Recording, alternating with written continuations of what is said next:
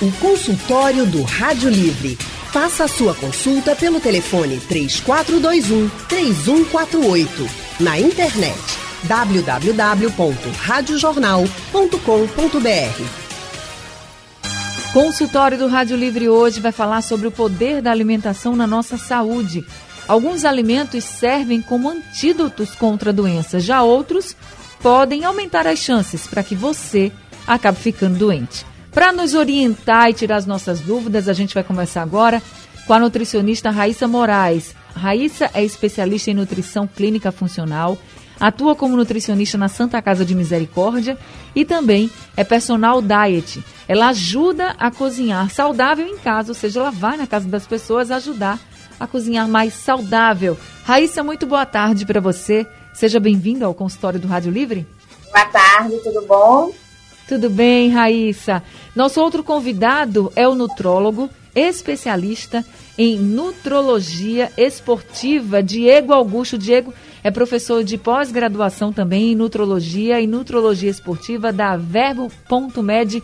Diego, muito boa tarde para você. Seja bem-vindo ao consultório do Rádio Livre.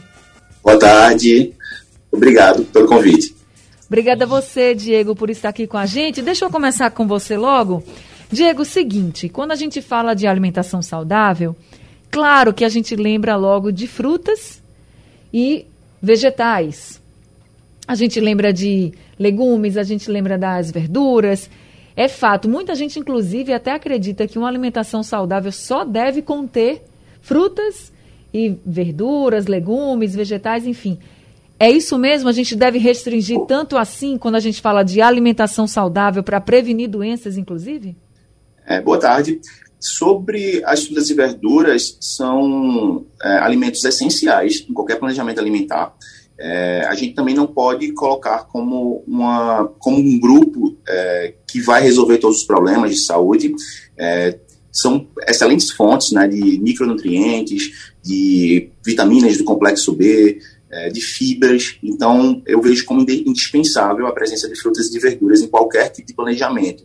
Geram saciedade, as custas de um baixo índice calórico, então, dietas para emagrecimento são bem importantes, mas a gente tem que colocar em mente que nenhuma substância, nenhum alimento, ele isoladamente vai ter o efeito protetor ou efeito de saúde que a gente quer. Né? A gente tem que sempre é, montar uma dieta balanceada do ponto de vista de proteínas, carboidratos, de gorduras boas, né? E também de alimentos que contenham esses micronutrientes, como eu citei. Então, a gente deve inserir as verduras e frutas né, no, na dieta. Né? A Raíssa está aqui para poder complementar um pouco sobre isso, mas é, não são é, utilizados de forma isolada. Esse, essa questão de usar somente frutas e verduras para um, um, um bom planejamento alimentar não é correto. Isso, e eu já comecei com esse ponto, Raíssa, porque muita gente já pensa assim, ah, eu quero ter uma alimentação saudável, pronto, vou começar a comer só fruta e verdura e tá tudo certo. Não preciso mais de nada. Mas o nosso corpo ele precisa de todos os nutrientes, inclusive o nosso corpo também precisa de açúcares. E aí eu não estou colocando os refinados não, eu estou colocando assim que nosso corpo precisa de tudo, né? Então a nossa alimentação ela tem que ser muito balanceada se a gente realmente quiser uma a saúde em dia, né? Isso. Exatamente. Perfeito. Os carboidratos vão ser essenciais também na. Pode continuar, Raíssa. É, os carboidratos vão ser essenciais na dieta, porque ele vai estar ajudando como uma fonte de glicose, né? Agora a gente tem que abusar dos carboidratos, de carboidratos complexos, são carboidratos que têm fibras, que têm nutrientes, não são aqueles carboidratos que são calorias vazias, tipo o pão, tipo a farinha refinada, então a gente tem que utilizar mais dos carboidratos bons, que são eles batata doce, inhame, macaxeira. Então, eles vão estar fornecendo nutrientes e também vai estar fornecendo carboidratos de boa qualidade para essa dieta e ajudando na prevenção de doença.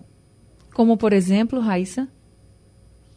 Como, por exemplo, todas as doenças que estão ligadas à saúde, à saúde intestinal, né? Que quando a gente for olhar o que está ligado à saúde intestinal, quase todas as doenças crônicas. Se eu fosse mais ousado, eu até diria todas, né? Porque para a gente ter uma boa saúde, uma boa imunidade, a gente precisa cuidar muito bem do nosso intestino. Então, esses, esses carboidratos ricos em fibras, eles vão estar ajudando no bom funcionamento da saúde intestinal e ajudando na prevenção de doenças como obesidade, diabetes, é, o reforço do sistema imunológico, porque as fibras já estão ajudando no bom funcionamento, doenças ligadas a alergias, a intolerâncias. Quando a gente for explicar melhor sobre a conexão do intestino com a parte inflamatória do corpo e que ajuda a desenvolver doenças, vai ficar bem fácil entender que uma alimentação, ela que desenvolve a maioria das doenças, inclusive ajuda a baixar a imunidade, onde a gente tem também doenças virais e agudas, né? Ou do Covid já é diferente, né? Então, eu vou deixar essa parte já para o próximo bloco do nosso consultório. Eu tenho que dar um intervalo agora. E já também para as pessoas ficarem muito atentas a essa questão das, dos alimentos que podem aí fazer com que você baixe sua imunidade, fazer com que você tenha realmente mais chances de adoecer. Como Raíssa colocou e também como o Diego. Consultório do Rádio Livre hoje falando sobre os alimentos que servem como antídotos contra doenças. Quem está com a gente é a nutricionista Raíssa Moraes e também o nutrólogo Diego Augusto. E agora o nosso ouvinte Andrade de Rio Doce está ao telefone. Andrade, boa tarde, seja bem-vindo ao consultório do Rádio Livre. Boa tarde, querida Anne Barreto. O consultório, cada dia que se passa, é melhor, Anne. Que coisa Muito boa, bom. obrigada. Excelente qualidade. Doutor Diego Augusto, doutora Raíssa Moraes, boa tarde. Gente, boa é, tarde. Com a nossa contaminação. Boa tarde. Com a, boa tarde. Com a contaminação que está dentro dos nossos mares e oceanos, é totalmente seguro o consumo, a ingesta de frutos do mar? Primeira pergunta. E a segunda, sobre a dieta do Mediterrâneo, ela é ideal para a nossa realidade alimentar? Muito obrigado, queridos. Muito obrigada a você também, Andrade. Deixa eu começar aqui com o Diego. Diego, essa questão dos frutos do mar, o que, é que você pode dizer para o nosso ouvinte Andrade? Pois é, os frutos do mar são considerados opções interessantes do ponto de vista de fonte proteica, tem é, nutrientes essenciais que podem ser obtidos através dos frutos do mar, mas essa questão da contaminação é algo que volta e meia a gente vem discutindo, certo? Então, até pela característica desses do, dos animais, né, que é, essa capacidade de filtração e aí pode extrair algumas toxinas, seria interessante que a gente tenha um pouco de cuidado na hora de preparar esse tipo de alimento, né? Então, cuidado especial na preparação para que não haja nenhum tipo de contaminação durante o consumo. É, isso a gente pode aplicar a, a culinária japonesa, por exemplo, que é algo muito comum. Então, tem muito cuidado na preparação desses alimentos, mas são excelentes fontes alimentares e podem ser inseridos no contexto de planejamento alimentar, sim. Mas que cuidados você recomenda, Diego?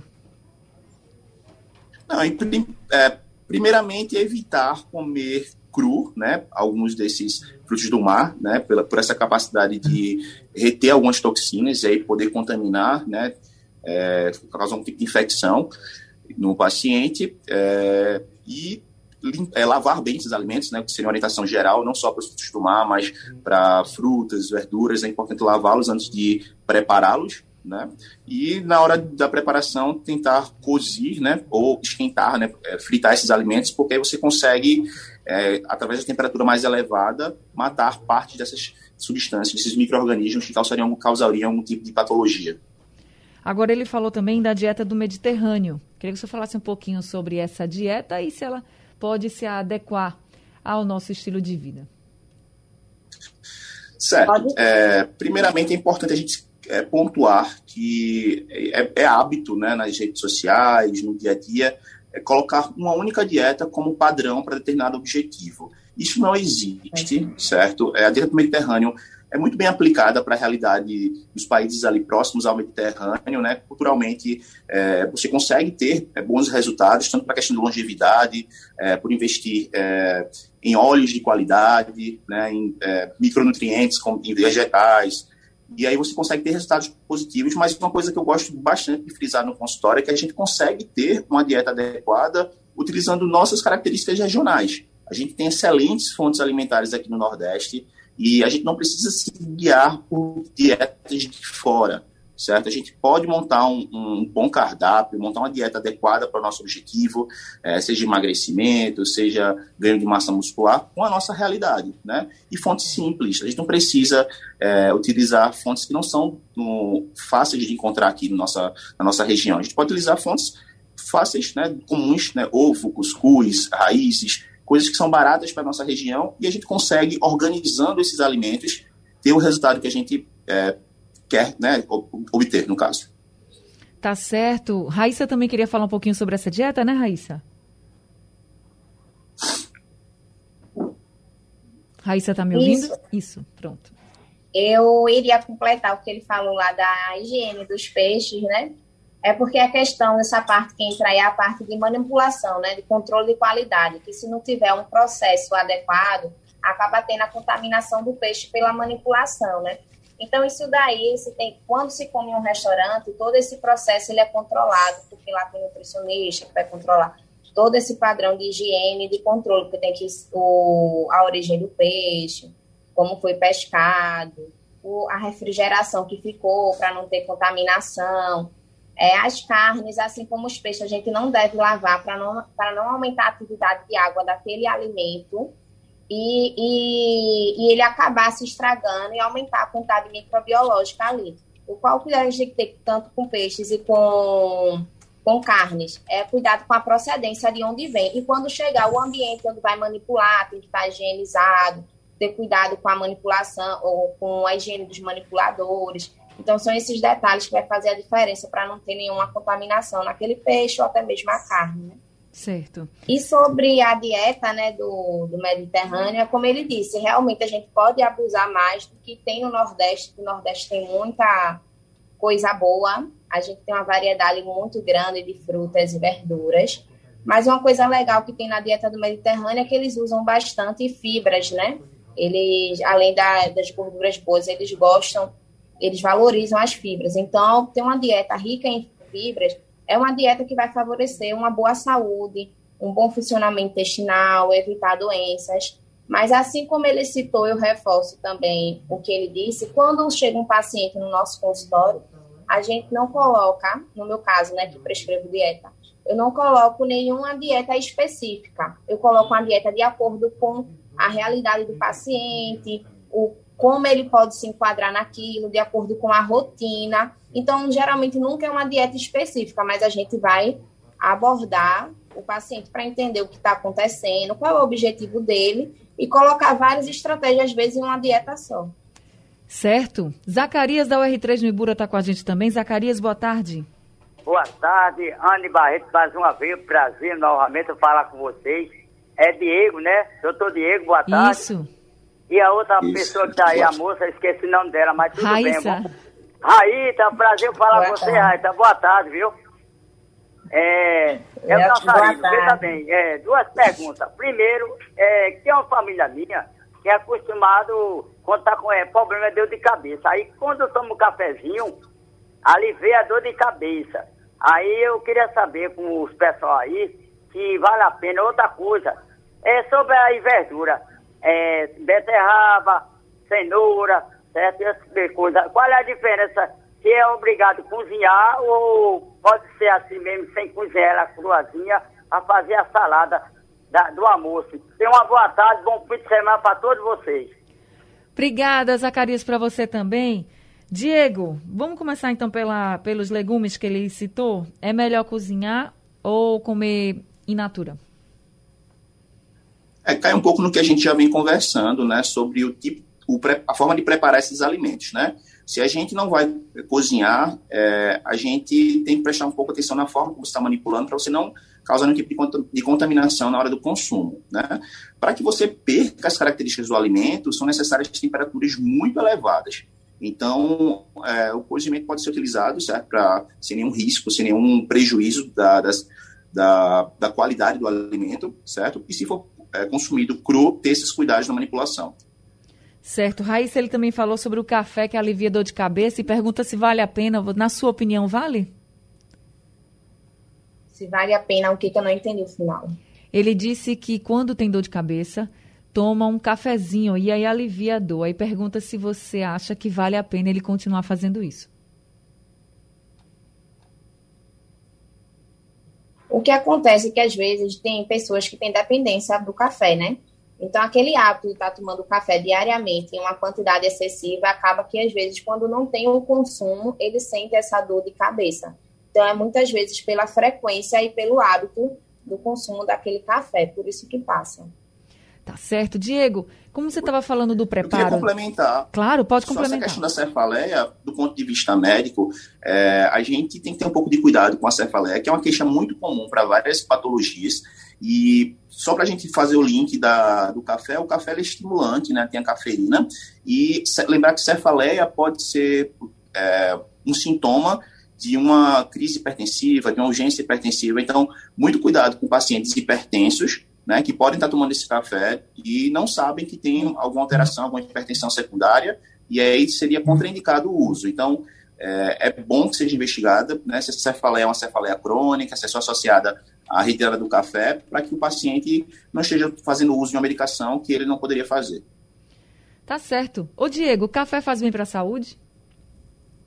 Como? Desculpa. O café faz bem para a saúde? Essa é uma pergunta que sempre chega por aqui. É, perfeito. Assim, é, eu acho que. Não, é, o café, como qualquer outra substância, ele tem suas, é, seu efeito positivo e cai um pouco no que Raíssa falou, na quantidade. Existe uma faixa que pode ser consumida da, do café que não teria nenhum tipo de problema, né? Ele tem esse efeito estimulante, pode ser utilizado é, antes do treino, né? Para dar um pouquinho mais de disposição, mas lembrar que alguns grupos não podem fazer é, uso errado da, da, cafeína, do café. Como eu citei agora anteriormente, pacientes hipertensos têm que ter um pouquinho de cuidado, né, porque pode estimular, aumentar um pouco a frequência cardíaca e fazer o aumento da pressão arterial. Então, tem que ter muito cuidado. É, a gente tem que individualizar o uso de cada substância para o paciente que está sendo é, é, discutido, né? Então, a gente não pode generalizar é bom, sim, o café é bom, uma opção boa para a saúde, desde que utilizado de forma correta e para as pessoas que podem utilizá-lo. Tem muita gente que tem problema de digestão e diz que quando toma o café, o café acaba ajudando nessa digestão. Isso é um mito ou é uma verdade? Sim, alguns pacientes eles relatam, sim, tem, é, tem esse, esse essa ação, sim, mas não seria a principal ação do café. A gente já falou um pouquinho sobre a questão do, da regulação do microbioma intestinal. As fibras seriam muito mais interessantes para um hábito intestinal mais saudável, né? Mas, sim, alguns pacientes relatam e teria essa ação, sim, secundária o café. Então, a gente vai começar falando, vamos continuar falando sobre essa questão intestinal. Até a Raíssa tinha começado esse assunto. Raíssa, o que você recomenda que as pessoas comam para uma boa saúde intestinal? A gente tem que entender que para uma boa saúde intestinal a gente precisa tanto adicionar alguns alimentos quanto na retirada de outros, né? Na, no nosso intestino a gente tem presença de bactérias do bem e bactérias do mal. As bactérias do bem elas vão estar ajudando a diminuir a inflamação, a estar ajudando na imunidade, está ajudando na longevidade, a evitar doenças. E as bactérias ruins vai estar aumentando a, a inflamação do corpo e, consequentemente, ajudando também no aparecimento de, de doenças, né? Com a inflamação vai aparecer várias doenças crônicas, como eu tinha citado aqui. É, obesidade, a diabetes, é, problemas de, de imunidade, depressão, ansiedade, que é o que a gente está vivendo muito hoje em dia. Um, um, intestino ruim também tem a facilidade de desenvolver infecção urinária, candidíase. Então, uma infinidade de acne, certo. asma, rinite, sinusite. Então, a gente, para melhorar o crescimento dessas bactérias boas, a gente tem que introduzir alimentos ricos em fibras, que são eles frutas e verduras, é, as raízes que são ricas em fibras, batata doce, inhame, macaxeira, a gente também pode estar consumindo as sementes que são poderosas, além de ter fibras, elas vão carregar vários nutrientes. Um exemplo dela que é bem acessível é a aveia, tem a chia, tem a linhaça, tem o gergelim. Então a gente vai ter que aumentar essa fonte de fibra na alimentação e com o auxílio da água, né? Porque a gente precisa de uma boa ingestão hídrica para esse intestino funcionar bem. E lembrando que só adicionar esses alimentos nem sempre a gente vai ter uma saúde intestinal boa, porque muitas vezes o paciente que não melhora com o consumo de fibras e, a, e o aumento da ingestão de água, porque às vezes tem intolerâncias ou alergias alimentares. Então, a gente precisa também retirar alguns alimentos que são de origem inflamatória. Então, quais são os alimentos? É, alimentos industrializados vai estar atrapalhando na saúde intestinal, é, alimentos ricos em açúcares, o trigo e o leite, eles são inflamatórios, então, em excesso, eles vão estar atrapalhando a saúde intestinal. O que mais está trabalhando? Gorduras inflamatórias, como frituras. A gente tem gorduras boas, mas as gorduras inflamatórias, como as das frituras, vão estar atrapalhando uma boa saúde intestinal. Então, a gente precisa retirar aquilo que vai estar favorecendo o crescimento das bactérias ruins e aumentando o consumo dos alimentos que vai favorecer as bactérias boas. E tem outro detalhe no intestino, é que a gente tem uma colôniazinha que deve ser bem pequena, que é de fungos. Então, hoje em dia, a gente tem muito desbiose com prevalência fúngica. Por quê? Porque os fungos adoram se alimentar de massas, é, daqueles carboidratos refinados, massas e açúcares. Então, hoje a gente recebe, eu não sei o, o Diego, mas acredito que sim, pessoas com síndrome fúngica, com desbiose intestinal com prevalência fúngica, que é aquela pessoa que diz: Ah, Raíssa, é, eu vim para você, mas assim, eu sinto que eu não consigo parar de comer doce, é uma vontade muito mais forte que eu, parece que eu vou enlouquecer. Então, isso está muito ligado à saúde intestinal. Então, tem pessoas que têm candidíase a vida toda, trata o canal vaginal e não melhora. Por quê? Porque aquele fungo está vindo do intestino. Então, a gente precisa cuidar desse intestino para poder não ter o aparecimento mais dessa candidíase vaginal. E de outros problemas, né? Que o fungo vai estar ajudando a desequilibrar a saúde do intestino e favorecendo a inflamação também. Diego, você também recebe muitos pacientes com esse tipo de queixa? Sim, sim.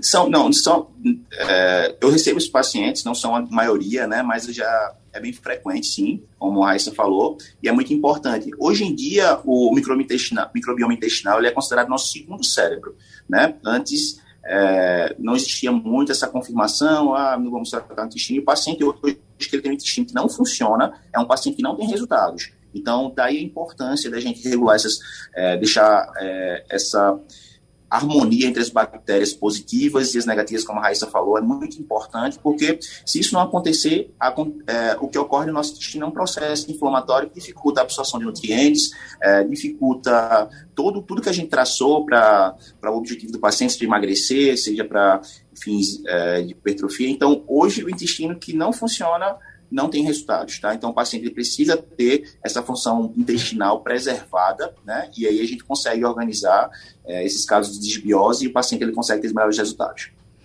Consultório do Rádio Livre hoje falando sobre o poder da alimentação e dos alimentos que servem como antídotos contra doenças.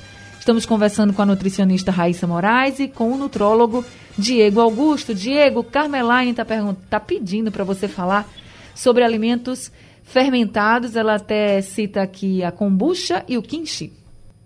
Então, é, o processo de fermentação, ele já é bastante conhecido, né, na, na, historicamente, né, os pães são fermentados, os laticínios através de fermentação também, mas ultimamente eles têm aparecido é, em maior evidência né, é, na mídia, por exemplo, a kombucha, que é o, a, através da fermentação, bactérias que fermentam chá preto, é, chá verde, mate. Então, é, começaram a surgir esses alimentos ficar mais em evidência. Né? E quais seriam as vantagens desses alimentos? Os alimentos fermentados, eles têm propriedade antioxidante e atuam bastante nessa, disso que a gente já vem falando, que é a regulação intestinal. É, então, muitos deles vão é, ter ação é, antioxidante, como eu falei, e vão ser probióticos, né? vão regular esse, esse microbioma intestinal. Além disso, esses alimentos fermentados também são utilizados para prevenção de doenças é, cardiovasculares é, como fator protetor e também no sistema imunológico. Então, ela falou sobre a kombucha, né, mas temos outras opções, como, por exemplo, o iogurte, que é utilizado a partir da fermentação da lactose, né, os laticínios, é, são alimentos fermentados, né, então, a gente tem esses casos através de grãos, temos o kefir também, né, o, ainda faltando um pouquinho sobre a questão da, da fermentação desses, desses chás. Então, seriam opções boas para que a gente consiga, consiga ter esses antioxidantes, esses probióticos na nossa dieta. Mas é para a gente consumir bastante, ou, ou, por exemplo, quantas vezes ao dia é para consumir? Porque às vezes fica essa, sempre fica essa dúvida, né? É bom, mas como eu devo consumir esses alimentos? É, são estratégias utilizadas de forma adjuvante, né? não, não devem substituir refeição e tem que estar inserido no bom planejamento alimentar. Não vai ser é, o chá ou o probiótico que eu vou estar utilizando que vai ser o, o alimento mágico, né? como eu venho falando desde o começo. Podem ser utilizados como estratégia, mas tem que estar inserido num contexto maior, né? de um bom planejamento alimentar. Então, não seria, como eu falei, não deve ser utilizado muito, né? E não deve substituir, é, mas pode ser utilizado como lanches, por exemplo, chás, sem nenhum problema, tá? São alimentos pouco calóricos, Né? Então, em vez de você fazer uma refeição mais calórica, você pode utilizar é, kombucha, por exemplo, como opção.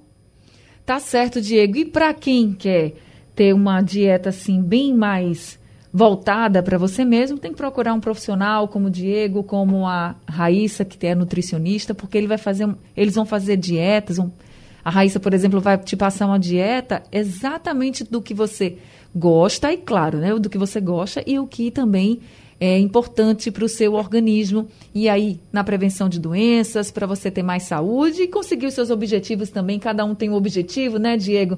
Raíssa, então é importante que você seja acompanhado por um especialista. Se você não tem como ir para um especialista agora, é seguir as dicas aqui do Diego e da Raíssa e ter sempre uma alimentação saudável, o mais saudável possível e muito cuidado também com o preparo desses alimentos. Bem, gente, o tempo do nosso consultório, infelizmente, terminou. Queria agradecer muito ao Diego por esse consultório de hoje, essa tarde de muita orientação e informação. Muito obrigada, viu, Diego? E seja sempre muito bem-vindo aqui ao consultório do Rádio Livre. Obrigado pelo convite. Tchau, tchau. Até a próxima. Até a próxima. Raíssa Moraes, nutricionista, muito obrigada também por esse consultório de hoje, viu? Com muita orientação para os nossos ouvintes. Obrigada também pelo convite. Eu que agradeço essa oportunidade. E até a próxima também, Raíssa. Seja sempre muito bem-vinda. Consultório do Rádio Livre chegou ao fim. Daqui a pouco ele está disponível no site e também nos principais aplicativos de podcast. O site da Rádio Jornal ele também é reprisado durante a madrugada aqui na programação da Rádio Jornal. Rádio Livre também chega ao fim. A produção é de Gabriela Bento, a direção de jornalismo é de Mônica Carvalho, trabalhos técnicos de Edilson Lima, Big Alves e Sandro Garrido. No apoio no estúdio Valmelo, no site da Rádio Jornal Isis Lima Sugestão ou comentário sobre o programa que você acaba de ouvir, envie para o e-mail ouvinte@radiojornal.com.br ou para o endereço Rua do Lima 250, Santo Amaro, Recife, Pernambuco.